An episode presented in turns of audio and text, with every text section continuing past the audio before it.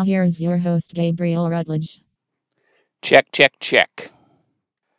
Well, I'm recording uh, on July 4th. Um, that's how much I love America. I said I'm going to record on July 4th. Uh, programming note uh, I think episodes are going to come out on Mondays now. Uh, just makes more sense because uh, you know I have more time to record on weekends or in hotels or whatever, and uh, so uh, I think Monday is going to be the new episode day. So adjust your lives accordingly. This will be up Monday, and then for the rest of time. I actually, uh, I just made I I had a blog for a thousand years uh, I think it goes back to 2003. I had a blog. I mean, I haven't put a lot on it in recent years, but it was still up. And I just sort of, uh, on a whim, started reading through a bunch of my old blog posts, and I'm like, I'm making this thing private. Time doesn't age well. Not that even it was like wildly inappropriate things, but it's just like, I don't know, a bunch of dumb shit, a bunch of stuff that I really don't need to have public. But uh, man, I feel like I feel like the internet does that more than uh, does that more to you more than life did before the internet, if that makes sense. I mean, what do you what you run across a high school paper you made or something, or you signed someone's yearbook with something stupid and you would be embarrassed, or you'd look at an old photo and be embarrassed. The internet, especially if you're a creator of some kind, you're just constantly putting out shit and then 10 15 20 years later you're like oh my god that's still up? You know?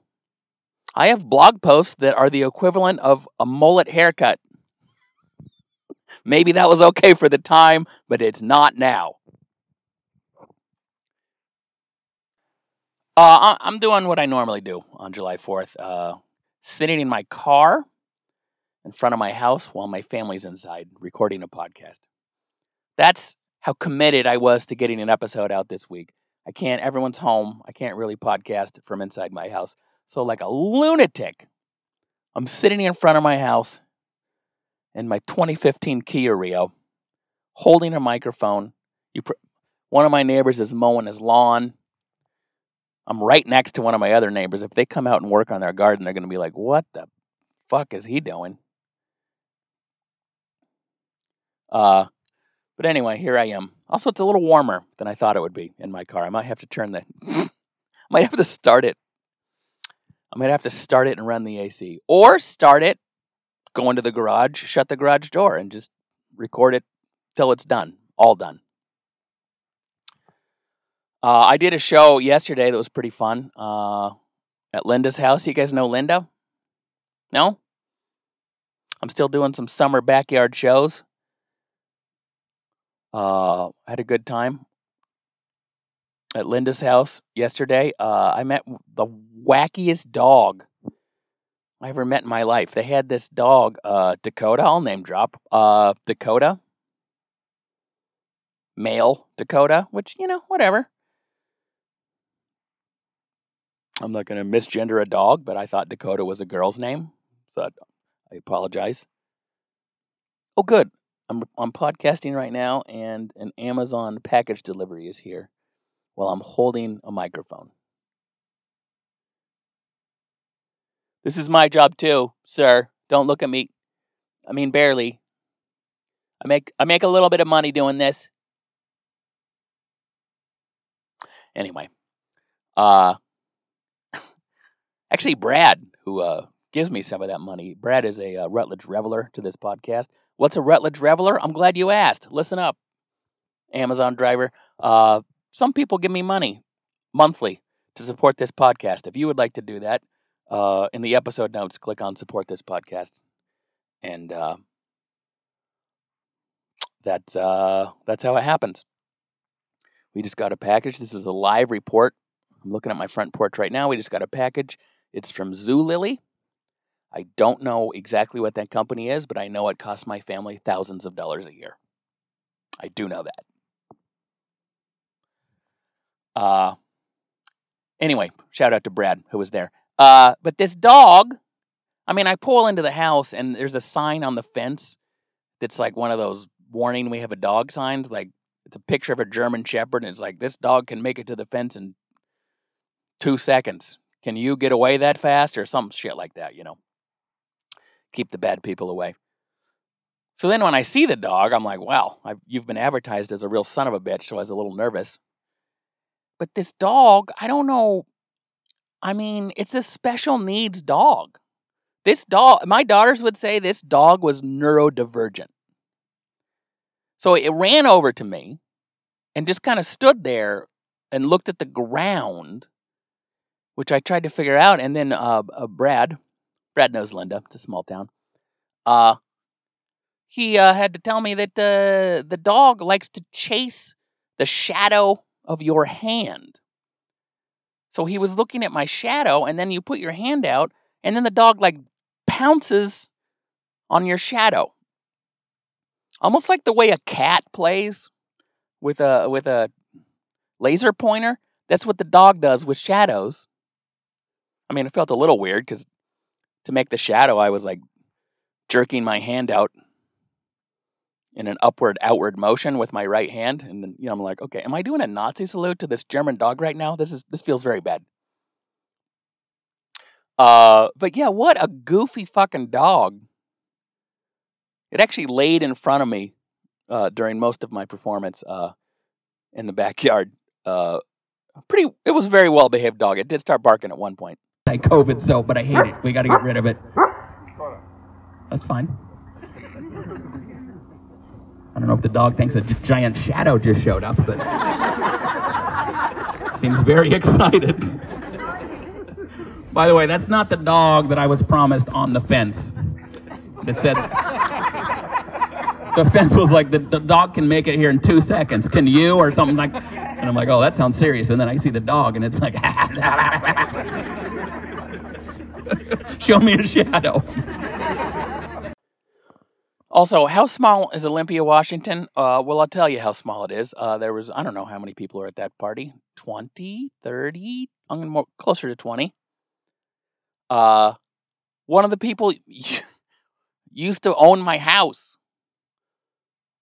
I think two, two people before my mother in law bought it, and then before we bought it, uh, they used to own my house. That's how small and limp. You can't even go to someone's backyard. Uh, without running into someone who used to own your house. We were talking about our neighbors, who's still there. Uh, during during the show, I uh, I referenced having hardwood floors, and then I I looked I looked over at the guy who used to live in my house. I started laughing because I'm like, well, they didn't have we didn't have hardwood floors when we moved in. By the way, how small is Olympia's? Where where did he go? But someone used to live in my house. Where? He, oh yeah, he used to live in my house. That's that's how small Olympia is. Like I used I used to live in your house two owners ago. I'm like, this town needs to grow. He's probably thinking, you are hardwood floors? so that was fun. I'm probably I got a few more backyard shows scheduled. I'm gonna try to squeeze a few more into August and then uh man, starting in September I have to travel again. I gotta be uh you know, actually in August I am I am gone a little bit in July and August on the road, but in September like pretty serious. Well, I'm going to Dubai for 2 weeks, so that obviously uh, you know, that'll make for a serious amount of travel. And how how it happens, especially coming out of a pandemic, but even before it would be like I'd book something that's going to take 2 weeks and I'm like, "Well, that's all I'm going to go on the road then in September." And then someone else calls me and like, "Hey, I got well, there's a corporate gig in San Antonio." It's, you know, what would it cost? Actually, they didn't even say that. They just go two grand, no travel. I'm sorry, I talk about money, but uh, comedy's so ridiculous because it's like two grand or twenty dollars. It's you know, uh, but anyway, I'm like, well, I can't say no to. Of course, I have to go that. And then so now I'm going there, and now I'm oh, I'm going to Boise, and I'm adding this thing to it. And then oh, when I get back, I wasn't going to go anywhere for a week or so, but then you know I'm doing this show in Montana, and it's like, so you know, it doesn't end up just being the two weeks, but really, I haven't done a serious amount of travel in a year and a half. So, uh, you know, I'm kind of due. Uh, because I haven't, I haven't gone. I don't think I've traveled back to back weeks for a long time. Uh, but uh, yeah, I don't, I don't, you know, still doesn't exactly feel like I'm back yet. But uh, man, happy to be doing it. Even today, we're going to some friend's house for uh, July 4th. Uh, and I don't know what we did last year for July 4th. Probably nothing. But I mean, we spent holidays when at Christmas last year, we went to my parents' house and Thanksgiving. We went to my parents' house, sat in their carport outside next to a space heater and exchanged presents or ate pie or whatever. I mean, it was sad. It was sad. And so just the fact that we're not in that space anymore. What about the variants? I don't care. I don't give a shit. I don't want to see your chart. I'm emotionally done with COVID. but anyway, it's nice. It's nice to uh to somewhat be having the full human experience again. Oh, there Don the cat just ran by. This is a little neighborhood report, little neighborhood spy report. Don ran by. Now he's hanging out by the Zulily package. Don, uh, he likes cars. Like we actually have, I probably said that before, but we actually have to tell like the uh, Instacart people or whoever delivers to our house that make sure our cat doesn't jump in your car because he will do it. He also comes running. If he's outside, he'll come like sprinting out. He doesn't run in front of the car, but he just runs to the car. Like, what is up? Welcome home. What's going on? Did you bring me anything? Uh, so for being antisocial, he's pretty social. It's the kind of Don's got the kind of personality where like you like going to a party just so you can shit on everyone there. God, this party's lame. Thank God I was invited. I uh one of the things that's not back really for my comedy career is like sort of uh the level of national touring I was doing. I guess Dubai, I'm an international headliner, but you know, I was doing I'm still doing stuff. I was just in Arizona a couple weeks ago and you know, I'm uh I'm to go to Colorado Springs later in the year. I'm to, you know, but my national club work is certainly not what it was in 2019 and you know, no, who knows, maybe it won't be.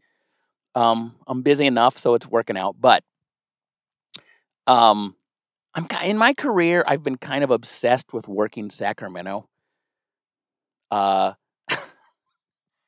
I don't know why.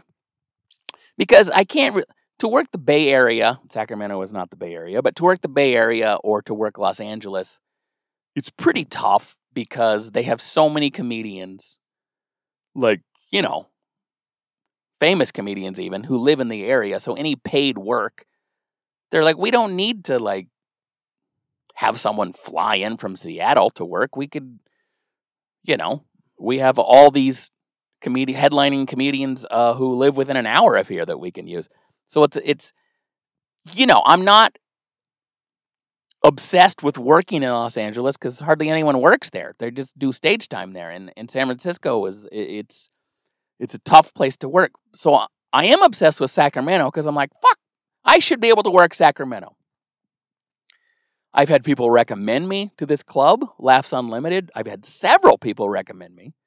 I've been uh I've emailed the person, the booker, with these recommendations, and it's it's something that came up in my. I would love to work Sacramento because it would be like the uh, what do you call the end of the book? A coda? No, that's not right. Uh, the you know the epilogue. Oh my God, coda! What the hell? Uh, I would love to say I worked Sacramento because it's a theme that came up uh, in the book that I wrote. But so I'm kind of uh I email that person more than I would email a club who I've never worked before. So I emailed them probably like once a month for the past six months. And I got an email yesterday morning from Laughs Unlimited. And I'm like, oh shit, here we go. It's all happening. And then I realized she had added me, the booker had added my email address to the club mailing list. So I was just getting an email that's like, hey, come on out to the club this weekend. You know, whoever's here. Uh, here's our upcoming headliners. Thursday night's ladies' night, or whatever the hell it was. So not only did I not get a gig, she added me to the email list? Holy shit. I don't want to know your upcoming headliners. I want to be one. I kind of hope she did it on purpose to be a shit because that I almost respect that move. I almost respect that move. God, will you leave me alone? You know what? I'm going to add this guy to our email list. Uh, oh, the rejection in comedy. It's constant. Um, I will. I was going to read some comments because I've had a. Uh, I'm up to I don't know what seventy one thousand uh, followers on TikTok.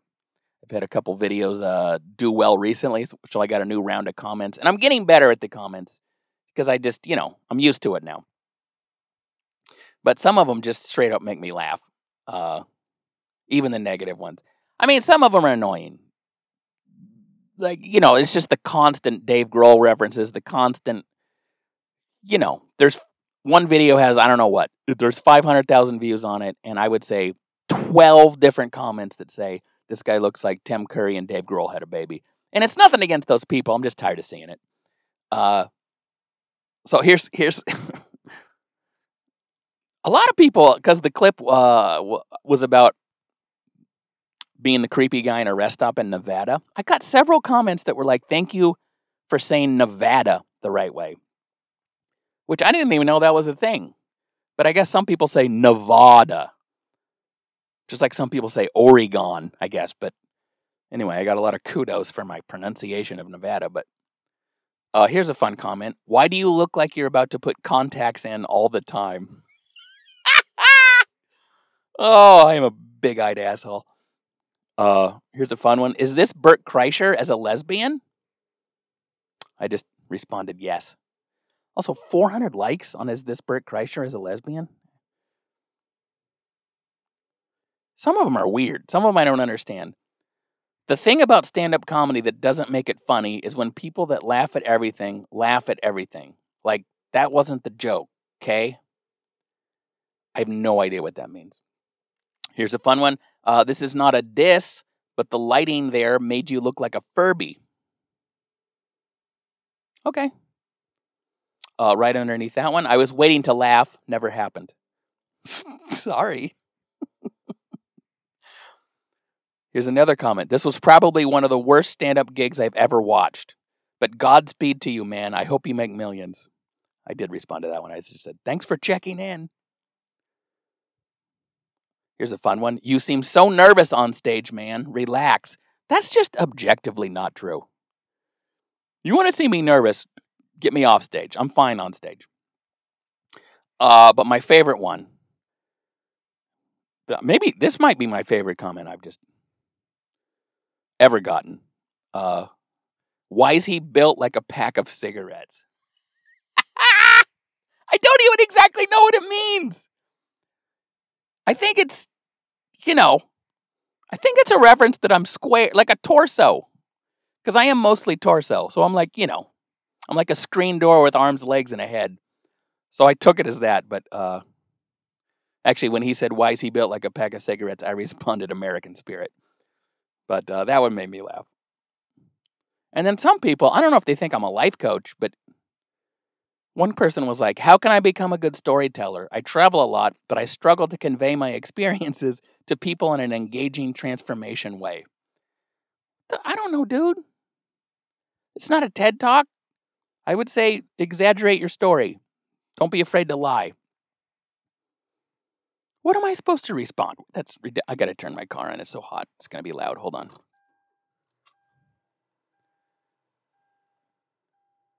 Whew, that's better. That's better. I mean, I'm sure it's not better audio, but at least I have a little airflow now. and I will say, overwhelming amount of positive comments. So I, it's not like it's all negative, but it is. Some of the negative ones make me laugh, and then some of them I just don't understand. I don't. I don't get. You know, I don't get the the people who are like, I don't understand why people think this is funny. I don't like it. It's just a weird way to leave a comment. It's just a weird. I get I hate this or I love this. I don't get the middle. I don't get meh. Like why comment? You know, it's kind of like a Yelp review. It's either going to be one star or five stars, just to be like, I thought this hotel was mediocre. I have to get online right away and let everyone know I think it's three and a half stars. What's the point of that? It's either uh, I got food poisoning or this is the greatest vacation I've ever had in my life. That should be the online reviews. Either uh, the staff offers free hand jobs or there's bed bugs. That's the level that I want to see in my reviews. Uh, the Comedy Underground closed in Seattle. I wanted to talk about that uh, since it's a big, a big building in my life. Uh, actually, here's what I said uh, on Facebook. Uh, my feed has been full of eulogies to the Comedy Underground in Seattle today. Hopefully, it will be back someday in some different form, but for now, it's gone. It's just a building, but so was a hospital. The Comedy Underground was where my comedy life was born in October 2000. Actually, at the location a block away, but still. I owe the Underground and everyone who helped run it a lot. They owe me too because I'm fucking hilarious and I work cheap. Uh, then I, I'm, I have a video from there, but I'm like, I had some of the greatest nights of my life at the Comedy Underground. What else is there to say after that? That's uh That's it's so weird because it is just a building. And really most of my Comedy Underground memories are from the original location because that's where I started. That's where I you know for years I would say in my head that I always wrote for the Comedy Underground like that's the audience that I was thinking about when I was thinking, is this joke funny? I'm like, is that would the comedy underground audience laugh at this? I don't know if that's true uh, in the past years, but for the first five, six, seven years I did comedy, that's kind of uh, that was true. Um, but it is weird. It's just kind of in the way that you you know, there's other places I've lived here in Olympia, and every once in a while, Chris and I will drive by and be like, oh, wow, look, they built a garage, or it's all different now. And you just think about all the shit you did in that building. That, that part's weird uh, when, when it's comedy because it really, like many people in Seattle who do, in the Seattle area who do comedy, my first time was at the Comedy Underground, and that's most people at least before five, ten years ago. Um, and it's a little, in some ways, who gives a shit? Things come and go.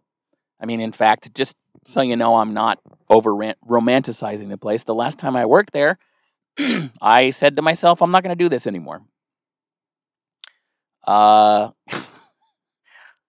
you know, sometimes you know, it is underground. Sometimes eh, that part's cool. You go downstairs, it feels slightly illegal. The best comedy shows are always like that. A low ceiling in a basement it feels like something should get shut down.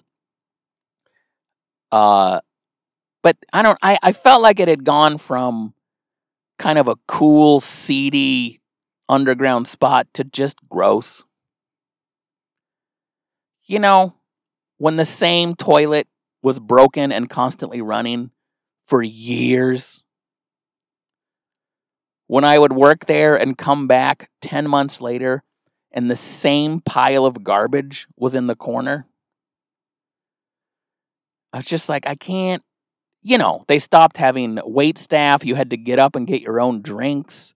It was just nothing against any individual person who managed there or worked there or owned the place, but it was just I don't know if it's age, but you know, maybe it's age. When you're 30, you're like, this place is gross and awesome. And then when you're 47, you're like, I can't invite my adult friends to come see me. First, they have to trip over human shit and heroin needles just to get to the door. And then they have to go downstairs, get their own drinks, and maybe listen to the staff scream at each other and have terrible food. Uh, so I'm not I'm not telling you the comedy underground was great. I mean that's kind of its history is it's it it's under the it's under it was under uh, a sports bar called Swannie's.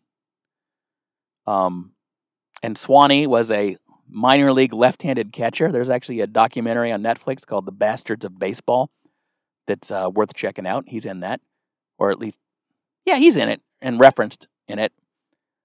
But I think, I mean, that was kind of the comedy underground's, or at least the Swannie's history. And I, you know, it gets overblown, and who knows what's true and what's not. But because they had Swannie's had that connection to profession, professional athletes, I mean, the legends are when like baseball teams were in town and shit, they would go to Swannie's after hours and whatever, do coke and get blowjobs. That's that's sort of the origin story of that place. How much of it is true, I don't know. I've had people tell me that one of the the Swannies uh, managers would take this is decades and decades ago. This is nothing recently. Statute of limitations has passed. This is a story I was told. Uh, well, by I won't say who, but the person who ran Swannie's would take Seattle police officers to a once a year vacation in Las Vegas as a way of saying, let us do what we want after hours. I have no idea if that's true. But that's what someone told me. Someone who probably should know. So that's sort of the you know, but that kind of added to like what the fuck is this place? Just the the origin and the uh, how the place started was kind of like the whole thing seemed like a money laundering scheme from the beginning. You're like, I don't even know how this place still exists, you know, but it was there for I don't know. Now I can't remember. 1980, 1978, 1982, one of those years. It was there a long ass time. And it might it might reopen again, but it's not going to be there. Uh, but anyway, it's one thing that kind of makes me sad, other than just like, you know, oh, I don't get to work there anymore, or oh, that that's a building I had some of the greatest shows in my life there. Um, I had a couple terrible ones too. I mean, none of the greatest shows in my life were second show Friday at that place. I'll tell you that much because you know it's in the shadow of the football stadium or the soccer stadium or the baseball stadium. So people would drink all day at like a Mariners game and then stumble into the second show Friday, just, you know, wearing Mariners jerseys like, fucking yeah, bro. And like, second shows there were rough. Uh, although I do have, I have one memory from there. I actually forgot, but this guy who was a manager there, Seth, he told me he tells people the story all the time where uh, there was a guy just relentlessly heckling uh, the act in front of me. And uh, I was headlining like God intended. And I walked up on stage, and the guy was like, You better be funny. And I just go, Or what, sir? And uh, apparently that guy got a. I do remember it. I, it got a, it got a big laugh, and he did shut the fuck up. But uh,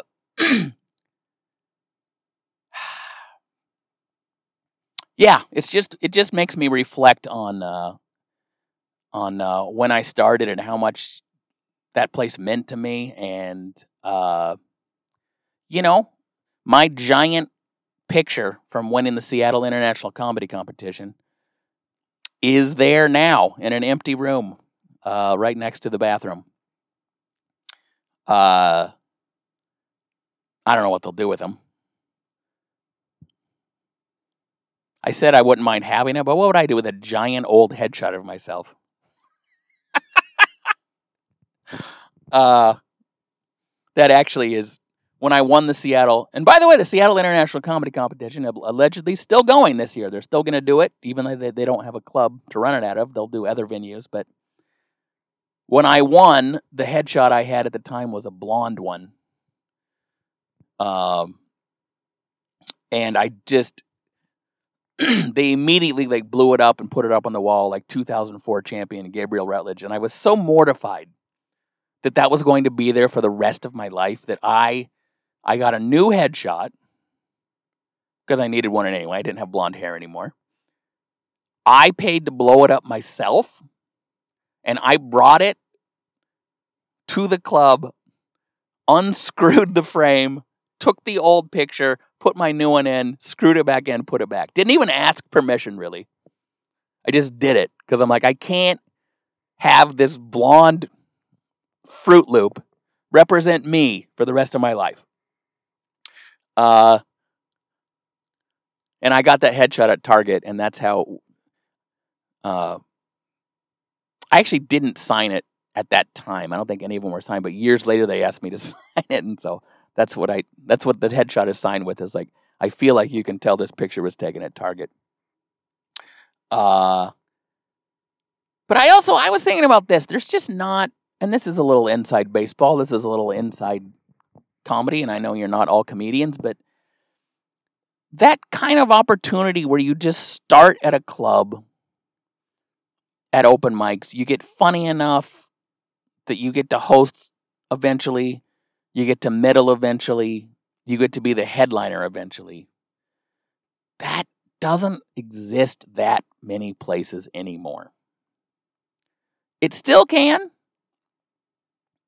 I know locally, uh, Tacoma Comedy Club, there's still that path a little bit. You can start there and, you know, yeah, you know, get better, move up the ranks. Uh, I know people who started going to open mics at Tacoma Comedy Club, and now they at least, you know, they'll headline like a Sunday show or a Saturday afternoon show. They'll, you know, it can happen. But the, the standard comedy club that opens now almost exclusively books famous people. And I'm not judging that because they're in the ticket selling business. They're in the sell some uh, Coors Lights and chicken strips business. I understand that. But it is just to be an old man about it. You know, it's it's in some ways the quality of stand-up comedy has never been higher in some ways because I think there's more people who are really good at stand up comedy now than there were 10 years ago, certainly 20 years ago, certainly before that.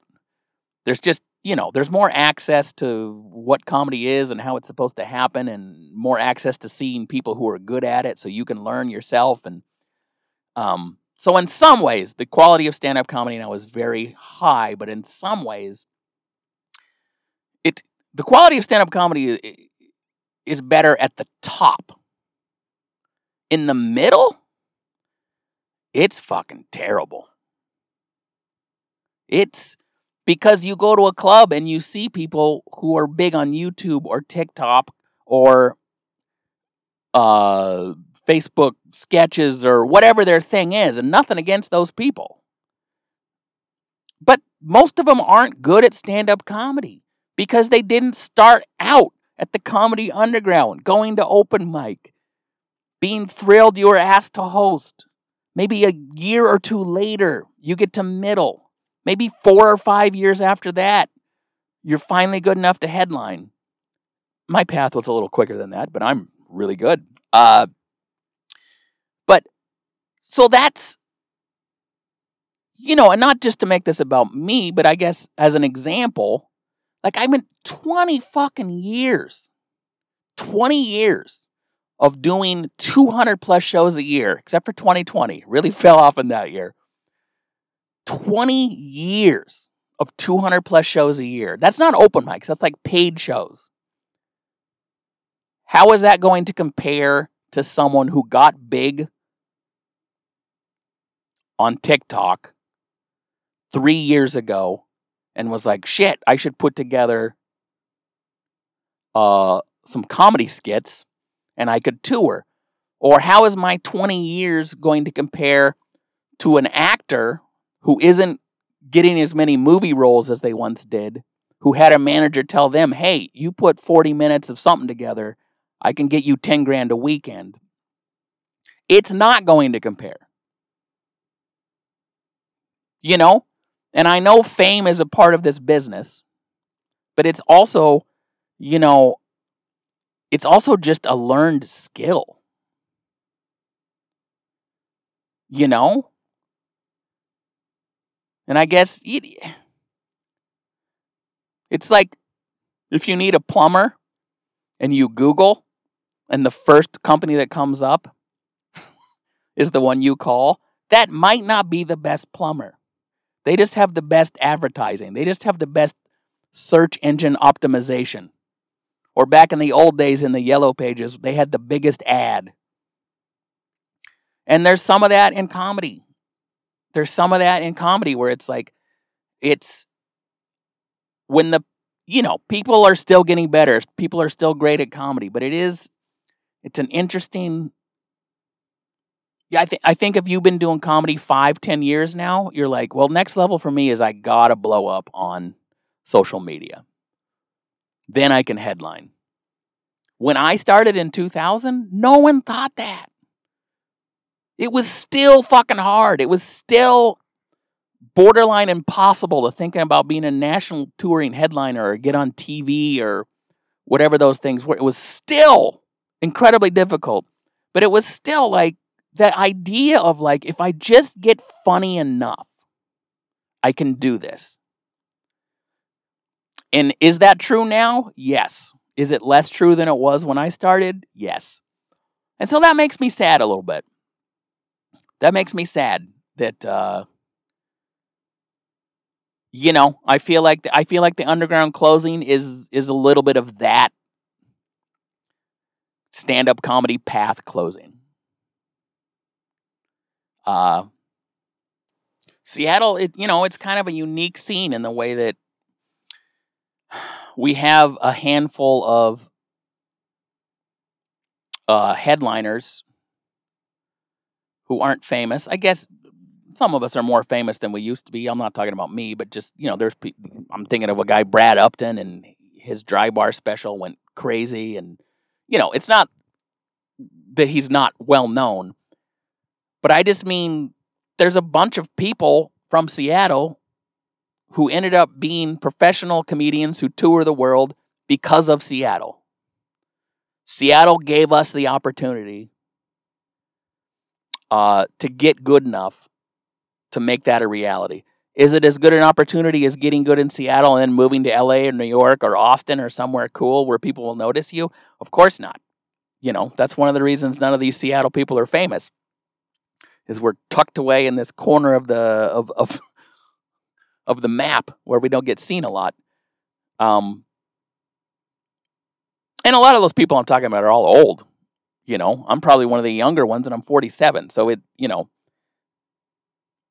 like I said, I'm I'm lamenting a thing that's just naturally happening, and I feel like the actual locks being on the doors of the comedy underground are just sort of a symbol of that. Of of uh, you know, the, a new club new clubs will laughs in seattle is still open. I headline there. Uh, i'll do it again i'm sure. It's great. I love it. There will be new clubs in seattle. Um, but odds are when those clubs open it won't be the kind of club i will headline.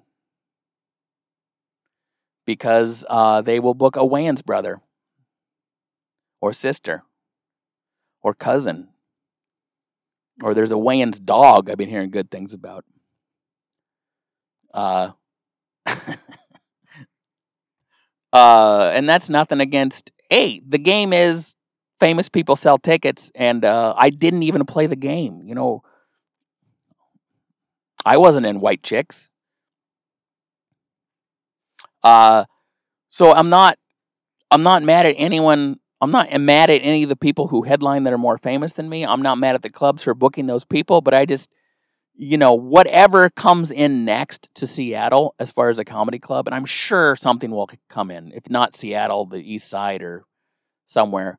The you know the odds are, uh, it's not a place that's going to be that good for me. You know, it's not going to be a local club that started in whatever 1978 that built something out of nothing and became like a part of Seattle history and art and that's not going to happen. It's going to be like a, a helium chain of comedy clubs and they're great comedy clubs but it's not like a locally organically grown thing. It's different. If the Comedy Underground was a farmer's market, Helium is Whole Foods. You know? So, uh, I'm doing fine. I'm not telling you that, like, oh, I don't get to do comedy anymore because the system changed so much.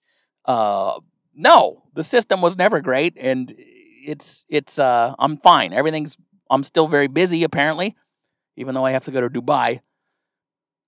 But it is it does make me uh think nostalgically about how I started and how much that building meant to me, and uh, maybe also how much everything seemed possible the first few years I did comedy. And you know, I won the the comedy competition four years in, and I you know.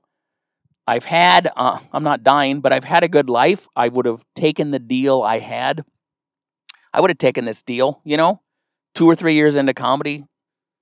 If it was like you'll be 47 and, you know, be touring all over the world and headlining, and I would have been like, fuck yes. And I've been on TV a couple times. Awesome. And I have 70,000 followers on TikTok. I would have been like, what's that? And you look like a box of cigarettes. Wait, what? I would have had some questions, but I would have taken the deal. I'm not disappointed in my career most days when I'm sober. But uh you know, first 5 years you're like, "Oh, this is going well so far." Can you imagine how far I'll be in in 10 years or 15 years and you're like, "Well, okay, my my growth rate slowed down a little bit."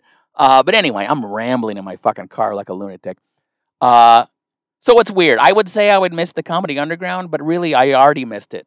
I already missed the old version um, I already missed the uh, the mental the what my brain was like. The first the less jaded brain that I had when I was at the Comedy Underground, the first version, the first five years of comedy or whatever, you know, that already passed. I should have mourned that a while ago, but just uh, just seeing how uh, you know, it's funny. And then I watch, you know, even though I just shit on the building too, I just I just said it wasn't always a great place and it was kind of gross or whatever. Just to see, there's people almost like gleefully shitting on it closing. Like, oh, it was a dump anyway. It was mismanaged. Like, first of all, it's probably going to be back somewhere else. So you know you'll be begging to work there again. So shut the fuck up. And also, like, why? Why say nothing when it's open and then when it closes, go like, good riddance, that place sucked anyway? Like, just fuck off. It was a comedy club that was open for eh, 30 something. I'm not so bad at math. Let's see. 90, 40 something years? Do you know how hard that is? To have anything be open 40 something years? when I started, there was Comedy Underground comics and there was Giggles comics. Uh, I mean, I definitely still went to the club called Giggles. It closed and became a strip club called Jiggles, and then became Laughs Comedy Spot. Uh, I still went there, but it was like even when I would go there, the owner of Giggles would be like, "Oh, Mister Comedy Underground showing up, huh?" It was like a, you know, uh, so I guess in my head is I always felt that way. You know, I'm a comedy underground comic, and I guess that will be true uh, post mortem as well. Even though the club is not there anymore, it's still uh, it's still the building that birthed me. Um, I did not bring my calendar to the car, but uh, I think uh, July 10th, I'm in Wenatchee. Actually, Mission Mission Ridge, which is like a ski resort in Wenatchee. Um, July 15th, Talent, Oregon. July 16, 17, Medford, Oregon. Uh, that's all I can remember. We're going to Hawaii towards the end of July. All of us, all the podcast listeners, we're taking a the Rutledge cruise to Hawaii. All of us. No, my family. We're going to Hawaii. Thanks, mother-in-law. Um, I think that's good enough. Talk to you next time.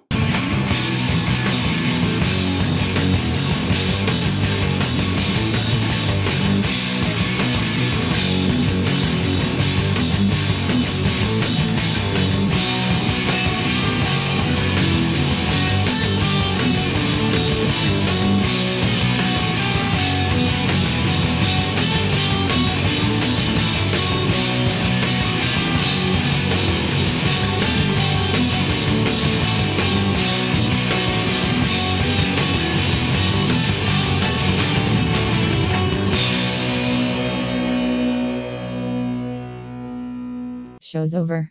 We're done. Bye.